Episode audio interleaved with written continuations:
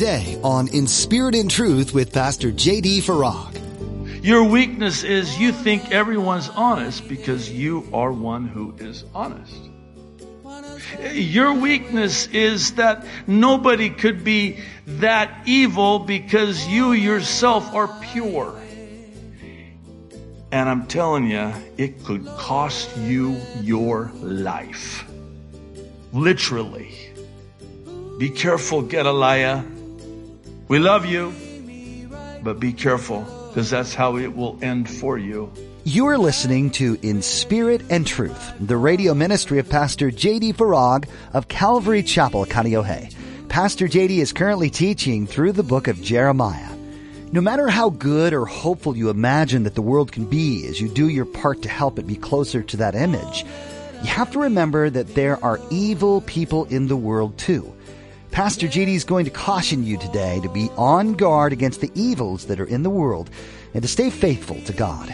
Now, be sure to stay with us after today's message to hear how you can get your own copy of today's broadcast. Subscribe to the In Spirit and Truth podcast or download the In Spirit and Truth iPhone or Android mobile app. But for now, here's Pastor JD in the book of Jeremiah chapter 39 with today's edition of In Spirit and Truth. They want to kill you. They want to depopulate this is evil through and through. And you don't believe it because to you, your world doesn't allow for that. No, I, I don't believe, I trust this guy. You trust him? Oh, do you trust the science? Did I take it too far? I probably did. I'll find out soon enough. so will you too, by the way. But whatever, whatever, it's true. This is Ishmael. The name alone, by the way, associated with the flesh, that should tell you something right there. This guy is so evil, and we're going to see the unthinkable evil, the unspeakable evil that he is going to mete out as he murders this ignorant and naive Gedaliah. Chapter 41. Yeah. Oh, you have little faith. now, verse 1 It came to pass in the seventh month that Ishmael, the son of Nethaniah, the son of Elishama, of the royal family, there it is, and of the officers of the king. By the way, he probably had bitterness and resentment feeling slighted that he wasn't set as governor over Judah instead of Gedaliah. He's not royal. He's not of the lineage of David. I am. You're appointing him? Well, he came with ten men to Gedaliah, the son of Ahikam at Mizpah, and there they ate bread together in Mizpah. Now, I need to insert here something very important in the Middle East in that day, and certainly to this day, when you eat at the table with someone and break bread with someone, it is an intimate bonding with someone who now you are loyal to for life unto death. So for him to do this this way, he is at Gedaliah's home and he's breaking bread with him. And it's supposed to be a common union, communion. We're one together, breaking bread together. It's a common union together. Then, verse 2, Ishmael, the son of Nethaniah, and the ten men who were with him arose and struck Gedaliah the son of Ahikam, the son of Shaphan, with the sword, and killed him whom the king of Babylon had made governor over the land. Doesn't get any more evil than that. Ishmael, verse 3, also struck down all the Jews who were with him, that is, with Gedaliah at Mizpah, and the Chaldeans who were found there, the men of war.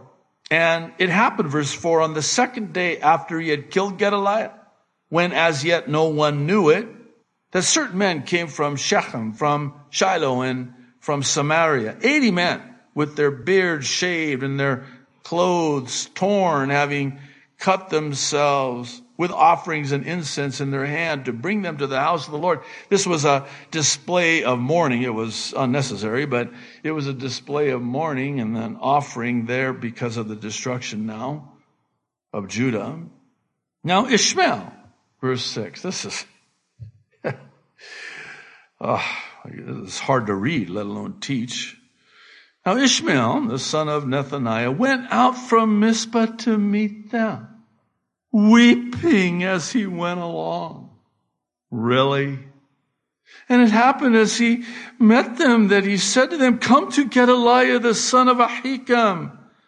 So it was, verse 7, when they came into the midst of the city that Ishmael, the son of Nethaniah, killed them and cast them into the midst of a pit.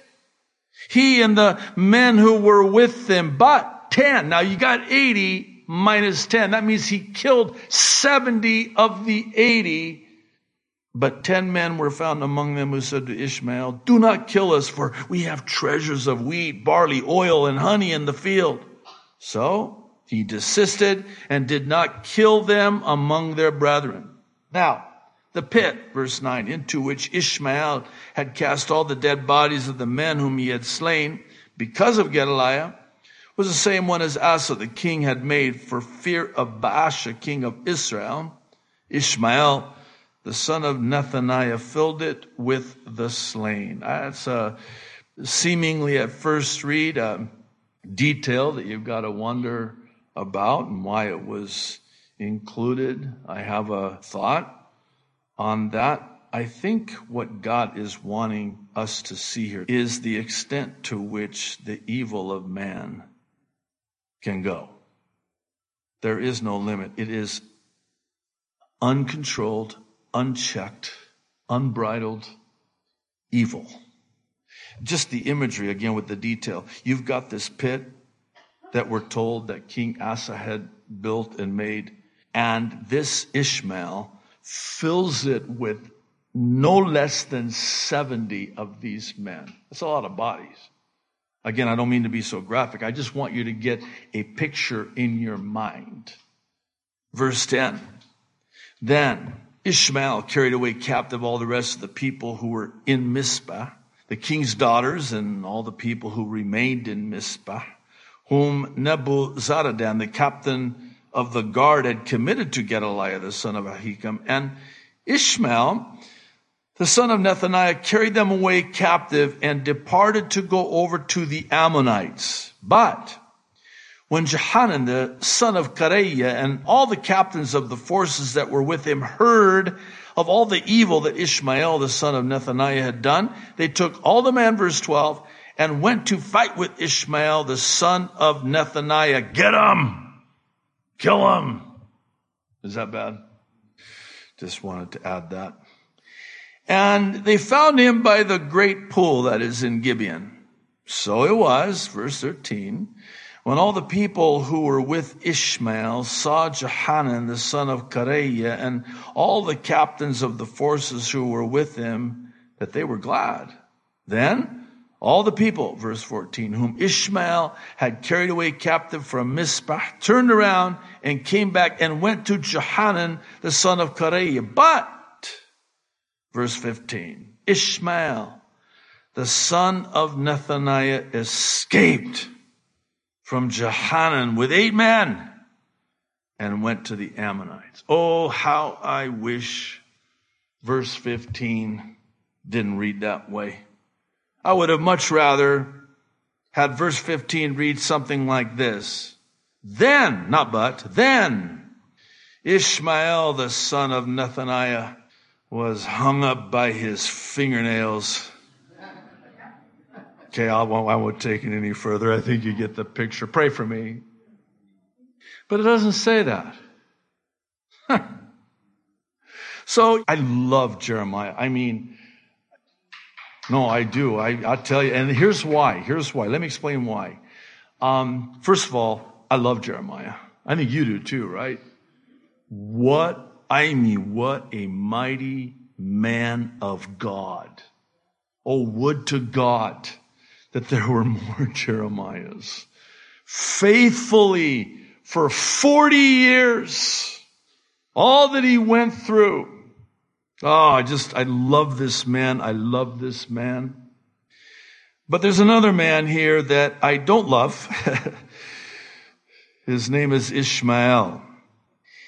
And I just, in my preparation, I start by reading it and I pray and I read it again. I read it several times before I even start, you know, preparing the study, the teaching.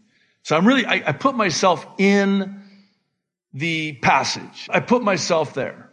I want you to know I've been to Judah. I've seen those Chaldeans. I know what they look like. They're mean and ugly, by the way, just so you know. I mean, I put myself there. I was actually in that room with Zedekiah and Jeremiah when Zedekiah came that close. I didn't really want to be around when Zedekiah got his eyes, you know, actually just, I was somewhere else at that time, but I put myself there. Because this really happened, right? This is something, and this is a thing, by the way, when we read the Word of God, especially a Old Testament, because after all, isn't the Old Testament old? Yeah, yeah, it's really old. Oh, it's uh, as new as new can be in terms of its application to you and me. So I'm there and I'm putting myself there and I'm just going, wow, man. And, and I'm watching this Ishmael guy. What a, Gonna be careful here. Dirty, slimy, and he gets away. And I'm like, God, why did you let him get away? Why didn't you let Johanan kill him? What's up with this? as I'm still reading, studying, I'm searching the scriptures. By the way, I'll save you the time. I searched high and low, far and wide. I could not find anywhere where the name Ishmael, this Ishmael is ever mentioned again. Well, as you might imagine, that really added to my, my rage. I'm like, God, why isn't there a record of what happened to this guy, how it ended for this guy. I want to know. In fact, I'd like to know ahead of time because I want to be there when it does. I want to watch it happen. I want to, again, is that bad? I'm sorry. I'm just being honest with you. I want this guy to get what he deserves. I, I want in the end to have him get what he should get in the end. And I couldn't find how it ended for him. I'm inquiring of the Lord. That sounds very pastoral, right? That's not right. I was complaining, murmuring, sort of arguing with the questioning. Okay? Is that okay? Questioning. Lord, what in the world? What happened to him? What a cliffhanger. Why didn't you tell us? First of all, you let him get away. Now I could understand it. I could deal with it. I could work through it. If a couple chapters later we hear how it ends for this guy, but no, nothing. Nada. Zilch. Zero. Why? Couple thoughts. First of all, well, let me preface it this way. You can be rest assured that he, in the end, was recompensed according to all the evil that he had done. That's a fact. That's the truth. Now, God, in his sovereignty and wisdom, deemed it unnecessary to record for us, really for me, I should probably speak for myself guys who really want to know the details of what happened to this guy. But God deemed it unnecessary to include that. But here's the reason I believe that we're left with this open ended question of how did it end for this ugly guy, this evil man, Ishmael? Could it be that it's because the Ishmaels of this world are alive and well today? Let that sink in. I mean, I would love nothing more than to have the final chapter in the book of this guy's life. But again, God deemed it unnecessary to include that. And I think it has a lot to do with this one simple truth. He wants us to know that this kind of evil Ishmael is still around. The evil alive and well today. And as we just talked about, I'm sad to say, dare I say, that Ishmael is, the evil of this Ishmael is being perpetrated on mankind in real time in this world today. It's so unbelievable I mean, it's, it's so hard to believe. By unbelievable, I mean, in this again, in all fairness to Gedaliah, you know, Paul writing to Titus said, to the pure, all things are pure, and to the corrupt, all things are corrupt. Meaning that when you're innocent like that and pure like that, you see people through that lens. So when you're a Gedaliah and all things are pure and you're innocent, there's this purity and this innocence, and you're confronted with an Ishmael, you tend to, though at great peril to him and us, we tend to view them through the lens of our innocent purity. And conversely, if you're a pathological liar, guess what? Everyone is a pathological liar. To the corrupt, everyone is corrupt. So if I'm someone who is honest, I'm going to naturally default in assuming that you too are like me, honest. Are you with me? This is a very important principle. I'm going somewhere with this, so please bear with me. But if I'm a liar, a pathological liar, and I'm talking to someone, I am going to look at them and assume that they are like me, a liar.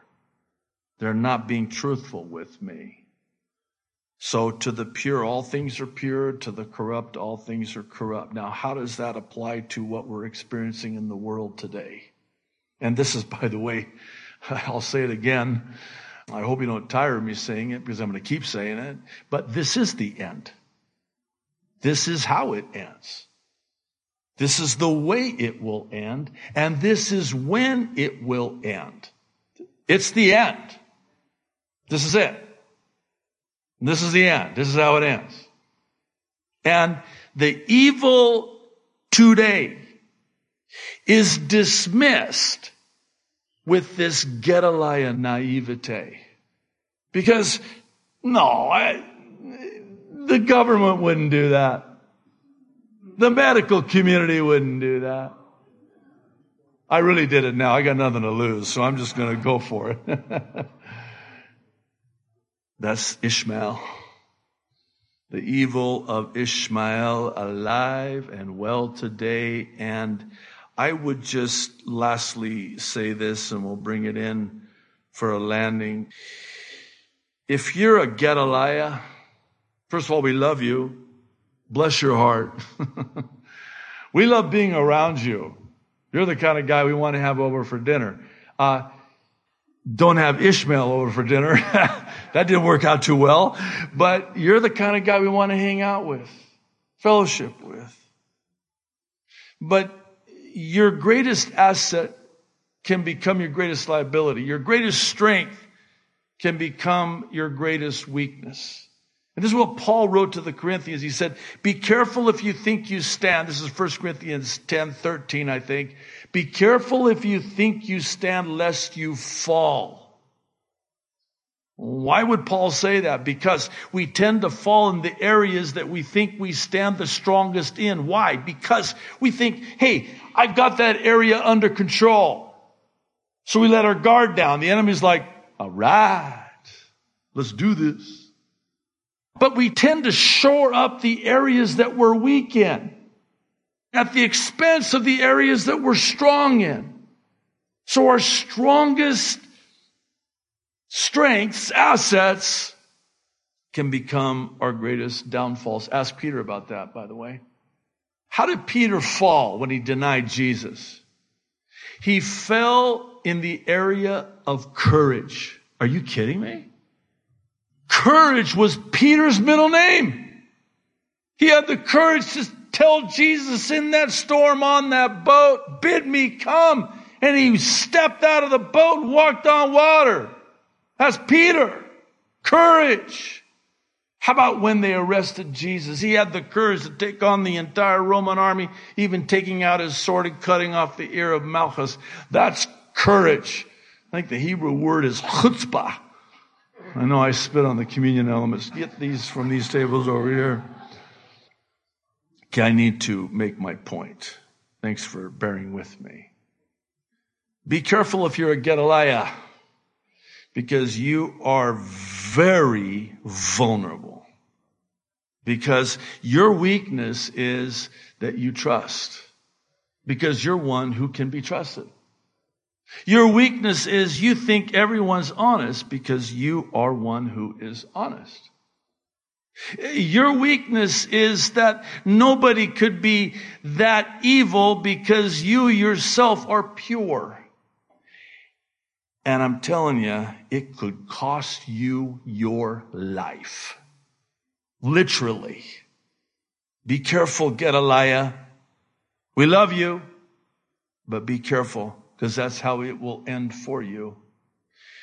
Verse 16, then Johanan, the son of Kareah, and all the captains of the forces that were with him took from Mizpah all the rest of the people whom they had recovered, really rescued from Ishmael, the son of Nethaniah, after he had murdered Gedaliah, the son of Ahikam, the mighty men of war, and the women and the children and the eunuchs whom he had brought back from Gibeon. And verse 17, they departed and dwelt in the habitation of Chimham, which is near Bethlehem, as they went on their way to Egypt because of the Chaldeans. Why? Because they were afraid of them. Why? Because Ishmael, the son of Nethaniah, had murdered Gedaliah, the son of Ahikam, whom the king of Babylon had made governor in the land. So you understand what's going on here, right? They are terrified, and rightfully so, because now when Babylon, when Nebuchadnezzar hears that this Ishmael guy murdered the governor that he appointed over Judah, only chaos will ensue. And now, I mean, the chapter ends with a series of events that will unfold in the end because of what happens here at the end. And we're going to, Lord willing, three more chapters. Yeah, we just did it. We'll do it again.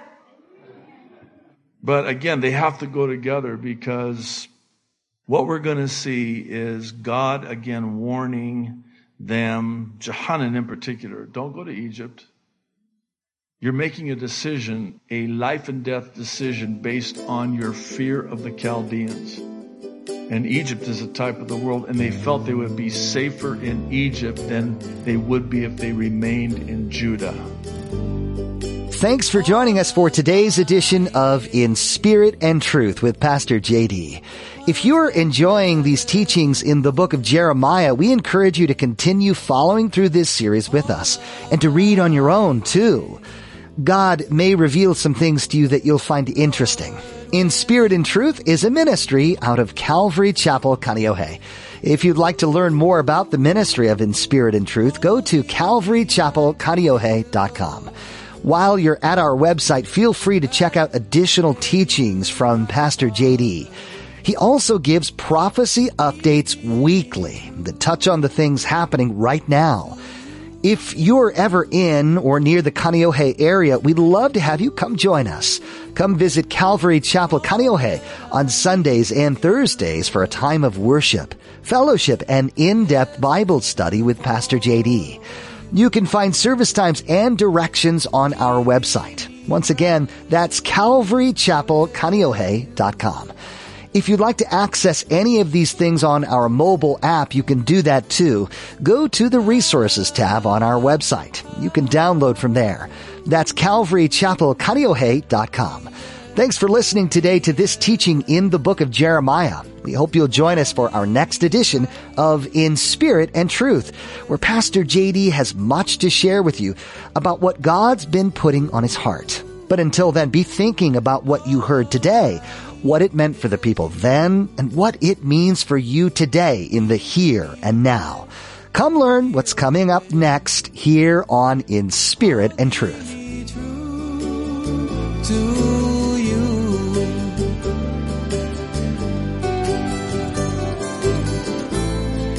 La, la, la.